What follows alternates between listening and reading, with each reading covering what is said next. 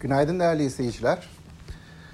Dün ABD enflasyonunun beklentinin üzerinde gelmesi yurt dışı tarafta özellikle ABD tarafında hisse senedi endeksleri üzerinde biraz satış yönünde etki yarattı.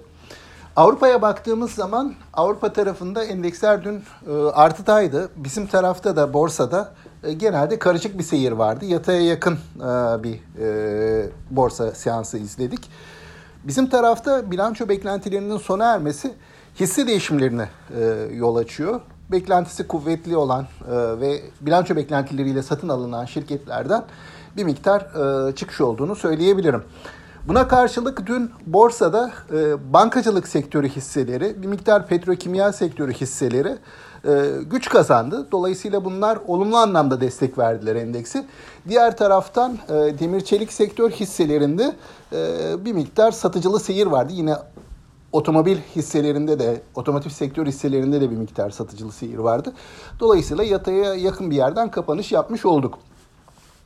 Şimdi borsanın önümüzdeki günlerdeki seyrine baktığımızda gelecek hafta yapılacak para politikası kurul toplantısı önemli. Bunun öncesinde e, kurun yeniden hareketlenmesi bir miktar piyasalarda e, tedirginlik yaratabilir.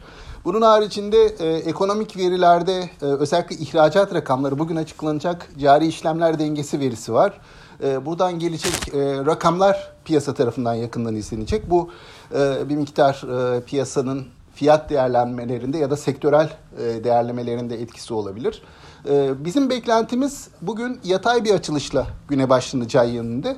Önümüzdeki günlerin seyrini ise e, kısmen e, kur tarafındaki, enflasyon tarafındaki gelişmeler, kısmen özellikle bankacılık sektör hisselerindeki performans, e, kısmen de yurt dışı piyasalar belirleyecek.